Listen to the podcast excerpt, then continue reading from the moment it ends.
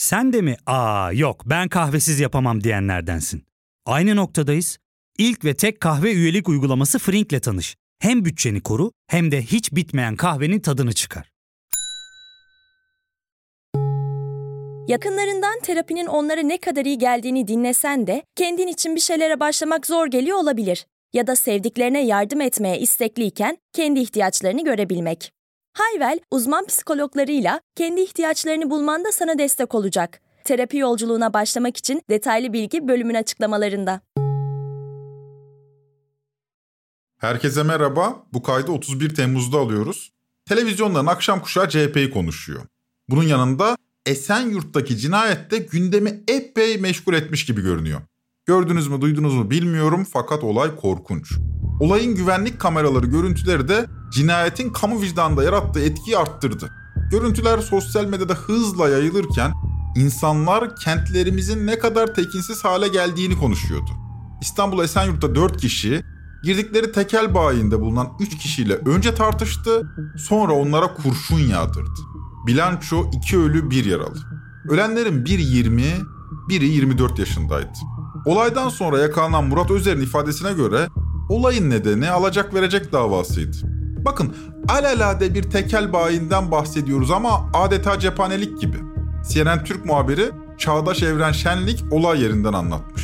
Bilde bıraktığımız cuma günü saatler 23.30'u gösterdiğinde bir tekel bayinde meydana gelmişti bu olay. İş yerine gelen 4 kişi içeride bulunan 3 kişiye adeta kurşun yağdırmıştı ve saldırıda iki kişi hayatını kaybetmiş, bir kişi de ağır yaralanmıştı ki ağır yaralı olan kişinin de tedavisi hala devam ediyor. İşte o saldırganlar lüks araçla olay yerinden kaçmıştı ve ihbar üzerine olay yerine polis ve sağlık ekipleri gelmişti ve bir soruşturma başlatılmıştı Büyükçekmece Cumhuriyet Başsavcılığı tarafından ve o soruşturma kapsamında şu detayı da hatırlatmakta fayda var. İş yerinin geçtiğimiz aylarda da kurşunlandığı ortaya çıkmıştı ve saldırının gerçekleştiği olay yerinde elbette ekipler bir inceleme yaptı ve inceleme sonucunda bir adet 7.65 mm ve 11 adet 9 mm kovan bulunmuştu.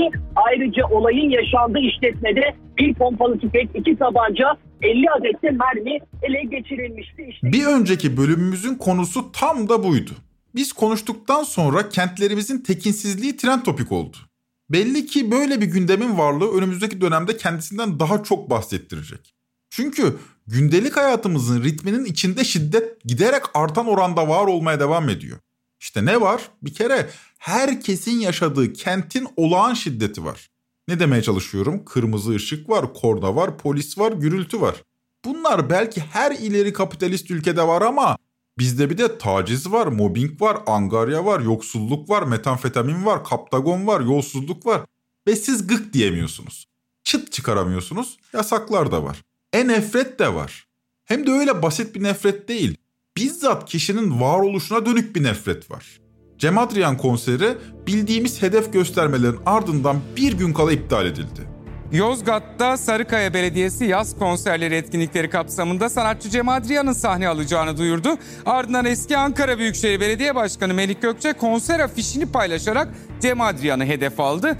Eli de boş Twitter'da yazmaya devam ediyor. Gökçek, inanamıyorum ama merak etmeyin buna müsaade etmeyecek sorumlu yiğit insanlar var. Yarını bekleyin inşallah dedi. Paylaşımdan bir gün sonra Sarıkaya Belediye Başkanı konserin iptal edildiğini duyurdu. Dinlediğiniz bu haber 4-5 gün öncesine ilişkindir ama yeri geldi diye değinmek istedim. Ben Cem Adrian'ın cinsel kimliğinden habersizdim. Bilmiyordum yani. Heteroseksüel midir, eşcinsel midir? Hiç araştırmamıştım. Yani daha doğrusu niye araştırayım ki? Yani hiç ilgimi çekmemişti işin bu yönü. Sosyal medyada dolaşan iddialara göre eşcinselmiş. Hakikaten bilmiyorum. Belki de yalandır. Yozgatlıların ya da Melik Gökçek gibi tiplerin ilgisini ama çok cezbediyor bu cinsel kimlik meselesi. En çok bu kesimler merak ediyor böyle şeyleri. Ya kardeşim sizin merak edecek başka işiniz yok mu? Gerçekten tuhaf bir sapıklık. Yasaklansın. Avrupa'ya özenmek bence hiç iyi değil. Eski Osmanlımıza bakarsanız öyle bir şey yok. Hani Öztürk erkeği eşcinsel olmaz, adam gibi adam olur. Bir de üzerinizde Öztürk erkeği olma sorumluluğunuz var. Üzerinde bunca şiddet boca edilmiş. Türk erkeği olma sorumluluğuyla yetişmiş. Öfkenin, nefretin bu kadar sıradanlaştığı bir toplumda neden çeteler üremesin ki? Hatta üremezse bir tuhaflık olurdu. Silah neden bu toplumun ayıpladığı bir şey olsun ki? Daha doğrusu böyle bir toplumun ayıpladığı bir şey olsun ki. Tam tersine yine toplumumuz feraset sahibiymiş bile denebilir. Yüz yılda köyden kente göç etti, kadın erkek ilişkilerini yeniden düzenlemeye çalıştı ve uzun süredir dünya vasatına göre ağır çalışma koşullarında yaşıyor. Giderek de bu çalışma rejimi otoriterleşiyor. Dünyanın en uzun süre mesai yapan ülkesiyiz. Geleceğimiz üzerine hiç konuşmadığımız endişelerle dolu. İlk akla gelenler milyonlarca göçmenle ne yapacağımız. İkinci akla gelen ya deprem ülkesiyiz. Var mı geniş çaplı bir planımız?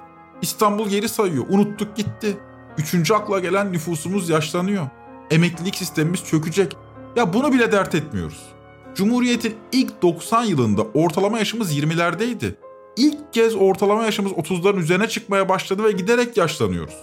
Bunca endişenin orta yerinde zaten çeteler olmazsa tuhaf kaçmaz mıydı? Bu nedenle bu caniliklerin daha da artacağını söylemek yanlış olmaz sanırım. Düzenin içinden fışkıran bir irin çünkü bu. Bu düzen değişmediği sürece mafyalar, çeteler gitmez.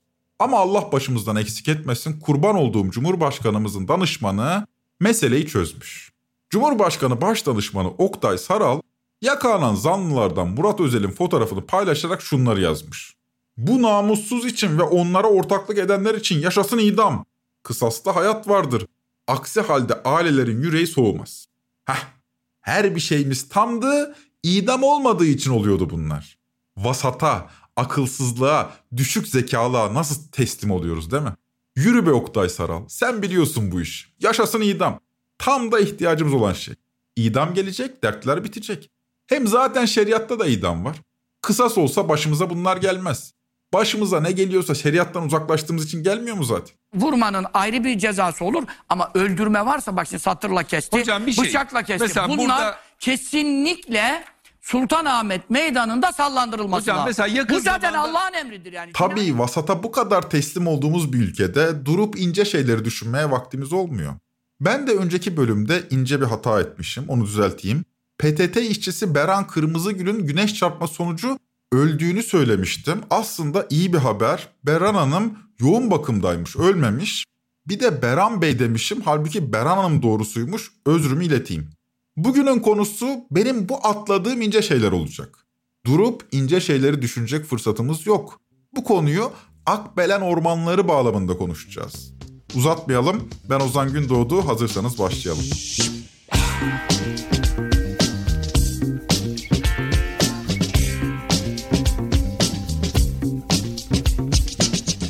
...21 yıllık uzatmalı bir iktidar ve bu iktidarın değişmesinden ödü patlayan, fanatikleşmiş halk kesimleri. Bu ikisi bir araya geldiğinde bir sonuç ortaya çıkıyor. Katiyen ama katiyen yanlış giden bir şey asla kabul edilmiyor. Her ne olursa olsun, her ne yapılırsa yapılsın bu iktidarın suçu değildir deniyor.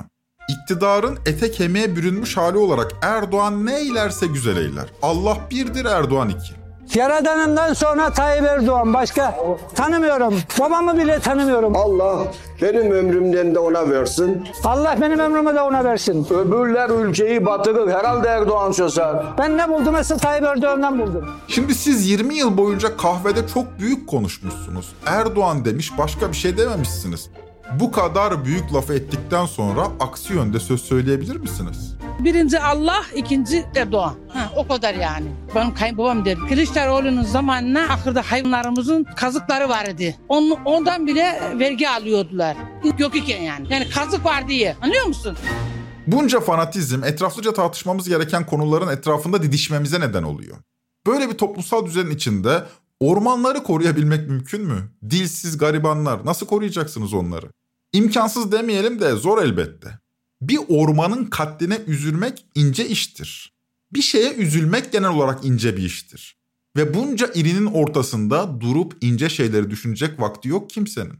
Kimsenin demeyelim. Yine bir grup duyarlı orta direk kesimler bu işin peşini bırakmıyor. Gündem Akbelen ormanları ile Yeniköy ve Kemerköy termik santralleri. Tabii sadece duyarlı orta direkler değil. İkiz köylülerin de 2019'dan beri verdiği mücadeleden bahsediyoruz. Yani zaten konuya duyarlı kesimlerin bildiği bir mücadeleydi ikiz köylülerin mücadelesi. 17 Temmuz'dan sonra da mücadele boyut kazandı. İkiz köylü bir yurttaş direnişin nasıl başladığını anlatmış. 17 Temmuz'da Bir gece sabahın erken saatinde motor seslerine uyandık. İşte benim evim hemen burada ya. Konum komşu hemen internetten, telefondan bilmem neden koşuyoruz oraya. Ondan sonra işte orada bir çağrı yaptık. Bütün eş dost ne varsa sağ olsunlar bize destek oldular. İşte o gün bu çadırlar kuruldu. Tabii sadece İkizköylüler değil, başka illerden çevreciler de toplanıyor Akbelen'e. Bizi sesimizi duyan yok mu? Yetişen yok mu? Ankara'daki Sayın Tarım Bakanı bu ormanı sen mi koruman lazım, ben mi korumam lazım? Bu ormanı ben seninle korumaya çalışıyorum. Şimdi millet veryansın ediyor ve duygusal bir atmosfer oluşuyor. Bu bölümde bu duygularımızdan mümkün olduğunca arınalım ve aklımızla bir karar verelim. Duygularımız zihnimizi manipüle ediyor çünkü. Hakikati doğru kavramımızı engelliyor. Lüzumundan fazla sevgi veya nefretten bahsediyorum. Meseleyi dost doğru ve objektif biçimde ele alalım. Bunun için söz konusu Yeniköy ve Kemerköy termik santrallerinin nasıl ve ne zaman kurulduğuna bakalım öncelikle. 12 Eylül darbesinin ardından 4 yıl kadar geçmiş. Asker iktidarı Turgut Özal'a teslim etmiş. Özal da enerji yatırımlarında gaza basmış. Bu yatırımlarda da başı termik santraller çekiyor. Daha önce kömür yataklarının bulunduğu Zonguldak'ta Çatalazı Termik Santrali ya da Soma'da Soma Termik Santrali açılmıştı ama ülkedeki termik santral sayısı 80'li yılların başı itibariyle son derece az. Özal bu santralleri yurt çapına yaymaya kararlı. Hedefinde Güney Ege var. Tabii o zamanlar için turistlik yerler de bu kadar değil. Bizde turizm 80'lerden sonra patlamıştır biliyorsunuz. O dönemde verimli tarım arazilerinden ibaret yerlerden oluşuyor Güney Ege. Gerçekten cennet gibi. Bölge insanı da termik santral nedir bilmiyor. Neye yol açar bilen yok. Ama kulaklarına gelen şeyler var. Mesela yatağında bir yer var. Ya da Soma'da bir yer var. Bunları duyuyorlar. Bir kere toprağın verimliliğini bitiren bir şey termik santral. Özal da Muğla'ya gidiyor ve köylülerle konuşuyor. Bugün direnen Milas halkının tam 40 yıl önce Turgut Özal'la yaşadıkları bir dakikalık ibretlik diyaloğa kulak verelim mi? Olmasını isteriz, ne istiyoruz? Köyün kalır canım merak etme. Burası daha da şenlenir. Ee, Birçok şeyler gelir, turistler gelir, daha güzel olursunuz. Termik santral yapılmamasını isterim. Onu yanlış söylemişler. Ama termik santral yapılırsa yani ne buraya çok olurmuş? zarar olur. Ne, neden zararlı? Hadi bakayım söyle bir an. Meyvelerimiz kurur. Yok aman ha kurumaz. Yapan da Bir, bir dakika, bir dakika. Köyden birçok adamlar orada çalışırsa iyi para kazanır. Ama zaten bak eğer bu köyün alınırsa tarlaları alındıktan sonra evler ne işe yarayacak ki? Köylü zaten şeyden ge- E, geçiriyor. fabrikada çalışırsan, fabrikada çalışırsan burada kontenjan istiyorsunuz öyle mi? biz yapılmamasını istiyoruz. Bak sen beni dinle. Bu yapılır yapılmaz o ayrı hikaye. Ama bu memlekette medeniyet gelmesi için elektriğin gelmesi lazım. Öyle? Tamam. Köylüler meyvelerimiz kurur diyor. Özal da yok yok kurmaz diye biraz da köylüyü küçümseyen bir üslupla konuşuyor. Ben hayatımın hiçbir döneminde bizzat tarımla uğraşmadım. Fakat 2020 yılında pandemi başladıktan sonra Muhtaç adında bir tarım belgeseli çektik. Bu belgesel kapsamında sayısız köy gezmişizdir. 7 bölgeye de gitmeye çalıştık fakat sadece Karadeniz'e gidememiştik. En çok çekim yaptığımız yer de neresiydi biliyor musunuz? Ege'ydi. Çünkü Ege'de tarım deyince köylünün en büyük çilesi enerji santralleriydi. Gerek jeotermal gerek termik santraller çiftçinin ekmeğiyle oynuyor. Yani şunu diyebilirsiniz. Ya hiç mi enerji üretmeyelim? Hayır bunu konuşacağız. Jeotermal santraller mesela temiz enerjidir. Temiz denir ama bizde mevzuata uyulmuyor ki. Jeotermal santral yer altından çektiği suyu arıtıp yer altına geri enjekte etmek zorunda ama etmiyor. Sonuç yeraltı sularını enerji şirketi çalınca yer üstünde üzüm bağları, zeytinlikler, incir ağaçları kuruyor. Dönemin Aydın Tabip Odası Başkanı Metin Aydın, jeotermal santrallara ilişkin BBC Türkçe'ye konuşmuş. Birinci tarım arazine yapıyorsunuz. Topraklarınızı kirletiyorsunuz. İncir ve zeytin bahçelerinin içine yapıyorsunuz. İncir ve zeytin bağışlarını öldürüyorsunuz. 2018 yılında Germencik, Alangül ve Buhar kentte iki olay yaşandı. Jeotermal santrale yakın 2000 tane yaklaşık incir ve zeytin ağacı bir aylık bir zaman dilimi içinde kurudu. Koyunlar da öldü. Söken Tarım İlçe Müdürü'nün tutanağı var. Jeotermal santral olan bölgelerde kesinlikle hayvancılığın yapılamayacağı şekilde bir açıklaması var. Diyeceksiniz ki ya jeotermal temiz değil miydi? Dediğim gibi temizdir temiz olmasına ama santral yer altından çektiği suyu geri enjekte ederse temizdir. Bütün suyu jeotermal çekiyor, geri enjekte de etmiyor. Yaptığı yasaktır da yeterince paranız varsa devlet sizi pek zorlamıyor işte biliyorsunuz. Manisa Alaşehir'den bağları kuruyan üzüm çiftçisi Ramazan Çopur'u dinleyelim. Ben de üzümcülüğü bırakıyorum tamamen. E, çiftçiliği de bırakacağım. Kızımı da okutsam başka hiçbir şey istemiyorum. Ondan sonra kim ne yaparsa yapsın. Boş arazi mi olacak? Olsun. Ondan sonrasını Allah hak getiren. Babam döverdi. İnan döverdi.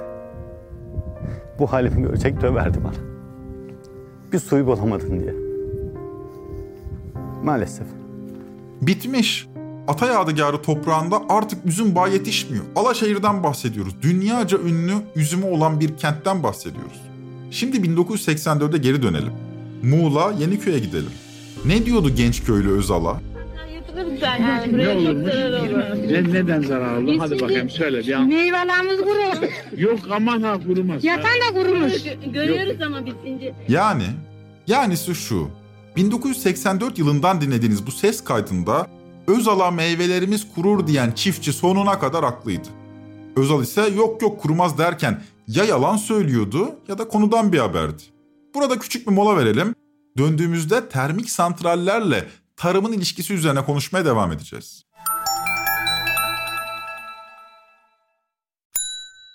Ya fark ettin mi? Biz en çok kahveye para harcıyoruz. Yok abi, bundan sonra günde bir. Aa, sen Frink kullanmıyor musun? Nasıl yani? Yani kahvenden kısmına gerek yok. Frink'e üye olursan aylık sadece 1200 TL'ye istediğin çeşit kahveyi istediğin kadar içebilirsin. Günlük 40 TL'ye sınırsız kahve mi yani? Çok iyiymiş. Aynen. Hatta şu anda 200 TL'lik bir indirim kodu da var. E hadi hemen indirip üye ol da bu fırsatı kaçırma. Terapiye başlamak, içinden çıkamadığın döngüleri kırmak, bazı yanlış bulduğun kararlarını değiştirmek ve kendinle beraber daha huzurlu bir yaşam inşa etmek için atabileceğin en değerli adımlardan biri. Hayvel ile yoğun yaşam tempona uyum sağlayarak online terapi seanslarını takvimine göre ayarlayabilirsin. Bini aşkın uzmandan sana en uygun terapisti seçebilir, podb10 koduyla indirimden yararlanabilirsin. Detaylı bilgi açıklamalardaki bağlantıda. Jeotermalin tarıma verdiği zararı anlattık. Peki kömür madeni ve termik santral tarıma nasıl zarar veriyor? Arkadaşlar bunu gözünüzle görünce dehşete kapılıyorsunuz. O yüzden gözünüzle görmeniz lazım.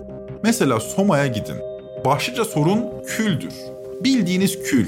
Kömür madenini merkeze alın ve birkaç kilometrelik bir yarı çap çizin. O dairenin içinde hangi bitki varsa bu bitkilerin üzerine bu kömür külleri yapışır. Siz fark etmezsiniz bir süre sonra bakarsınız ki yapraklar simsiyah olmuş. Böylece bitki nefes alamaz ve verimi düşer. Soma'da bizzat konuştuğum zeytin üreticilerin en büyük şikayeti ağaçların veriminin %70-80 oranında düşmesiydi. Bakın %70-80. Yani sadece zeytinliklerin kesilmesi değil mesele. Santral zeytinlerin verimini de bitiriyor. Yoksa şirket mesela diyor zeytinleri taşıyoruz diye. Önemli değil bu. Peki ekonomik olarak ne anlama geliyor zeytin? Zeytinin yetişmesine uygun coğrafyada 12 milyon hektar boş alanımız var. Biz buraya zeytin ağacı diktiğimizde 3.6 milyar zeytin ağacı varlığımız olabiliyor. Bugün dünyanın toplam zeytin varlığı 1.1 milyar civarında. Bizim 3.6 milyar zeytin ağacı varlığına sahip olduğumuzda yaklaşık 5 milyonun üstünde insana istihdam sağlayabiliyoruz. Altını çizerek söylüyorum. Bugünkü Türkiye bütçesinin üçte biri büyüklüğünde bir katma değer üretiyoruz. Çok basit bir hesap yapalım. Kömürün kilosu 9,5 lira civarında.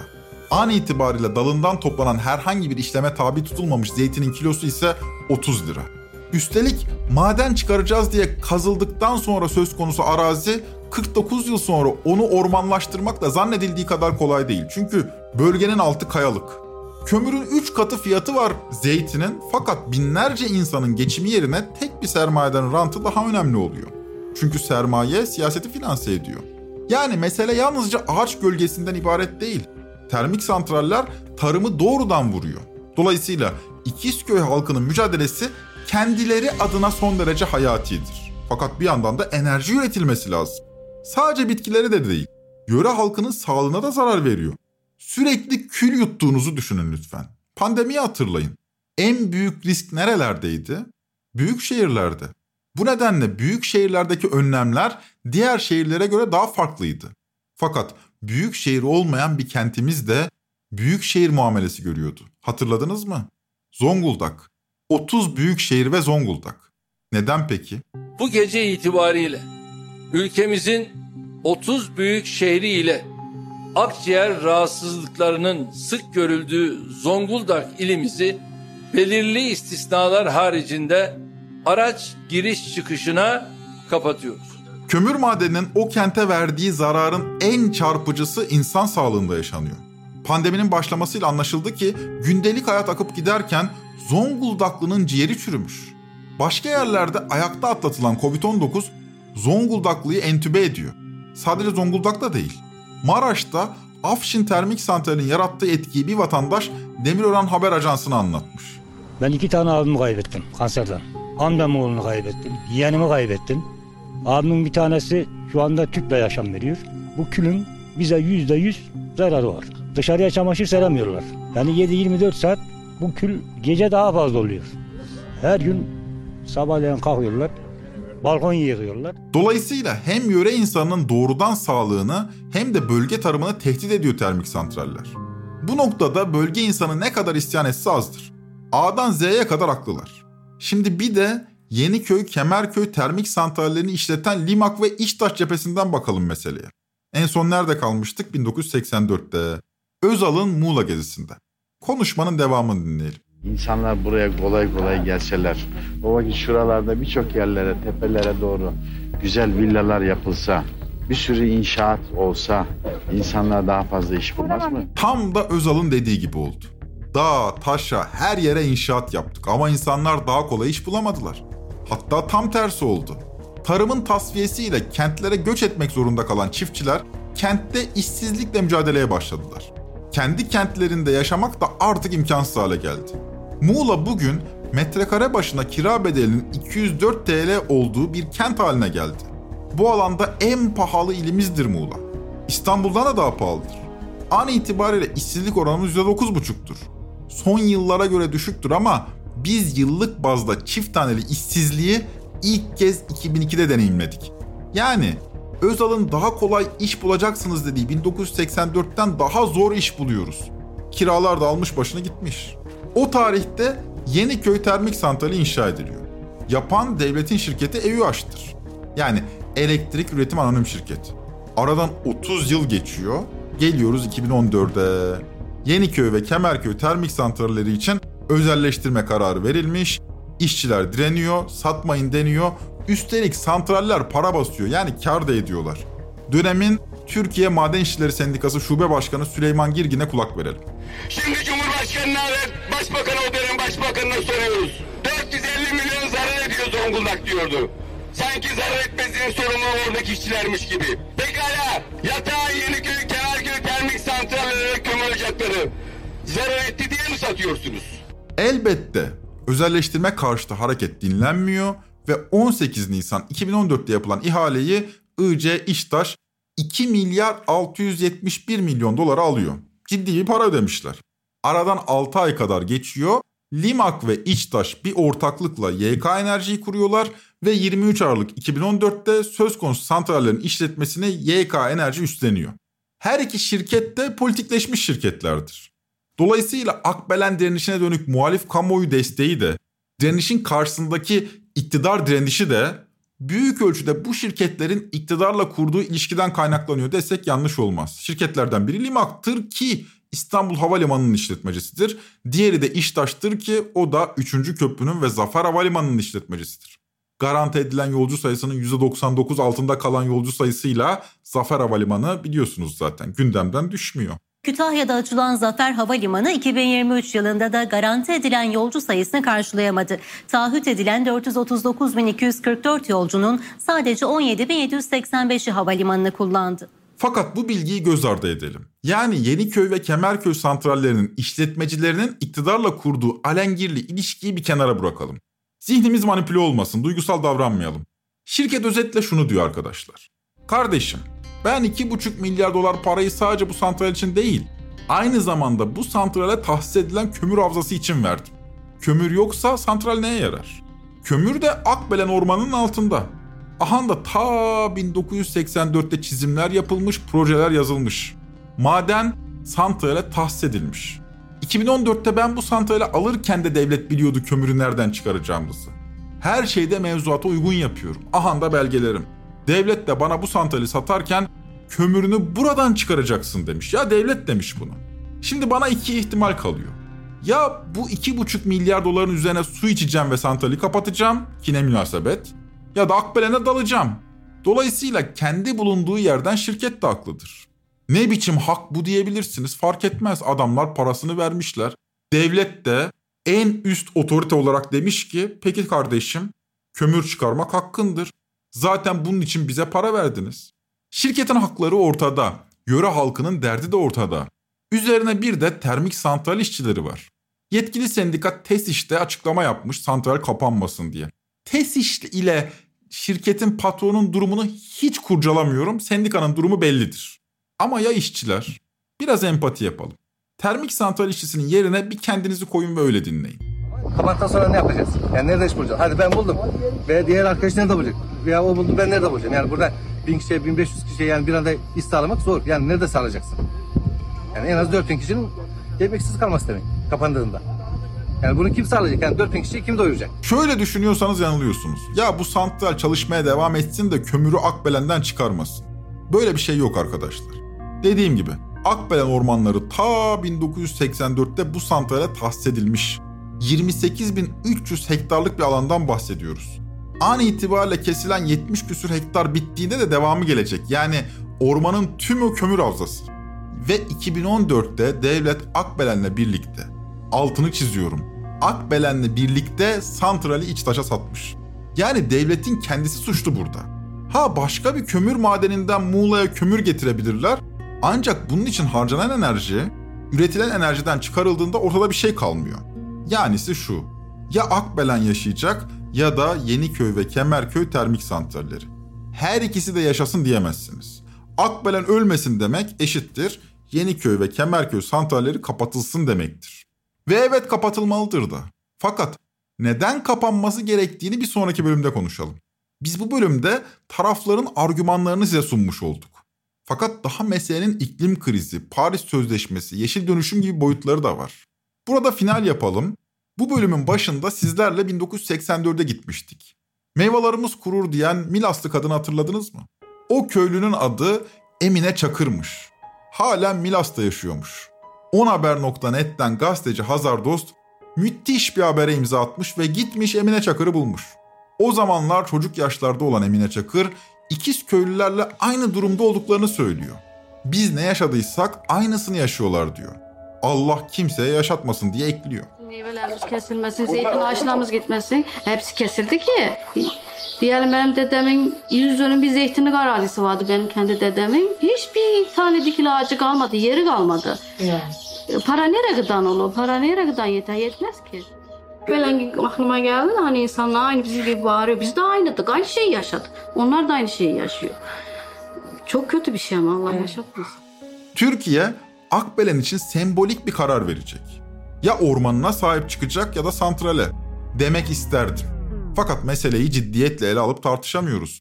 Santralin faydasıyla ormanın faydasını kıyaslayıp hepimizin içine sinen bir karar alma süreci yaşayamıyoruz. Dolayısıyla Türkiye bu konu üzerinde düşünüp karar vermeyecek. Zaten kararını vermiş toplum kesimleri birbiriyle didişecek. Birbirine sövecek. Bu esnada iktidar medyası devreye girecek ve direnişçilere türlü iftiralarla saldıracaklar. Kanal 24'ten Hikmet Genç'in 31 Temmuz'da yaptığı gibi. Türkiye'de ağaç sevgisi, hayvan sevgisi, humanizm, LGBT bilmem ne. Ne kadar güzel bize Batı çakıyor bunları. İçten bir daha çıkardı. Ağaç falan diyor. Batı bize bunu çaktı. Henüz Erdoğan konuşmadı. İktidar medyasının döşediği yoldan reis ilerleyecek ve ardından bir karar verecek. Bu esnada Akbelen'i savunan insanlar çeşitli hakaretlere maruz kalacak. Erdoğancılar da bu hakaretleri tekrarlayacak. Sinirimiz zıplaya zıplaya takip edeceğiz süreci. İktidar medyası Erdoğan'ın doğa sevgisini anlatıp durmaya başlamış bile.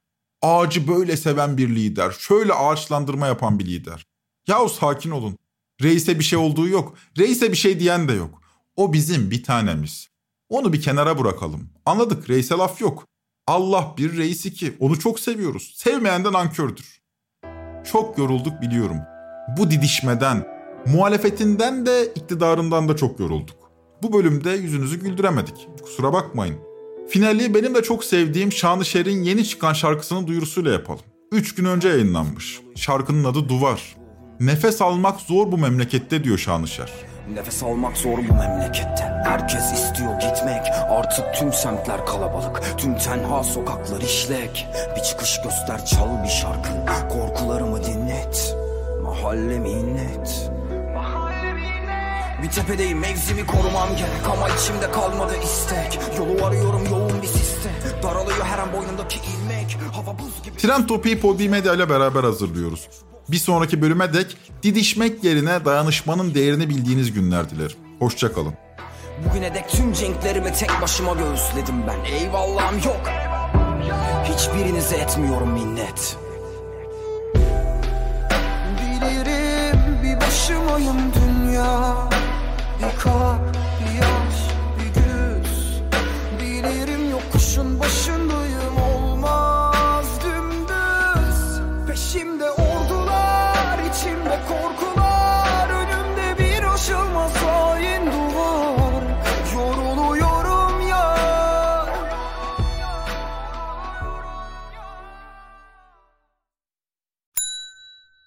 İlk ve tek kahve üyelik uygulaması Frink, 46 ildeki 500'den fazla noktada seni bekliyor. Açıklamadaki kodu girerek sana özel 200 TL'lik indirimden faydalanmayı unutma. Hadi sen de Frink üyeliğini başlat, kahven hiç bitmesin. Hem bugününe hem yarınına katacaklarıyla terapi yolculuğuna ve daha iyi hissetmeye bugün Hayvel ile başla. Açıklamadaki linkten Hayvel'i indir, ücretsiz tanışma görüşmelerinin ardından bütçene uygun seans paketini seç ve terapi yolculuğuna başla.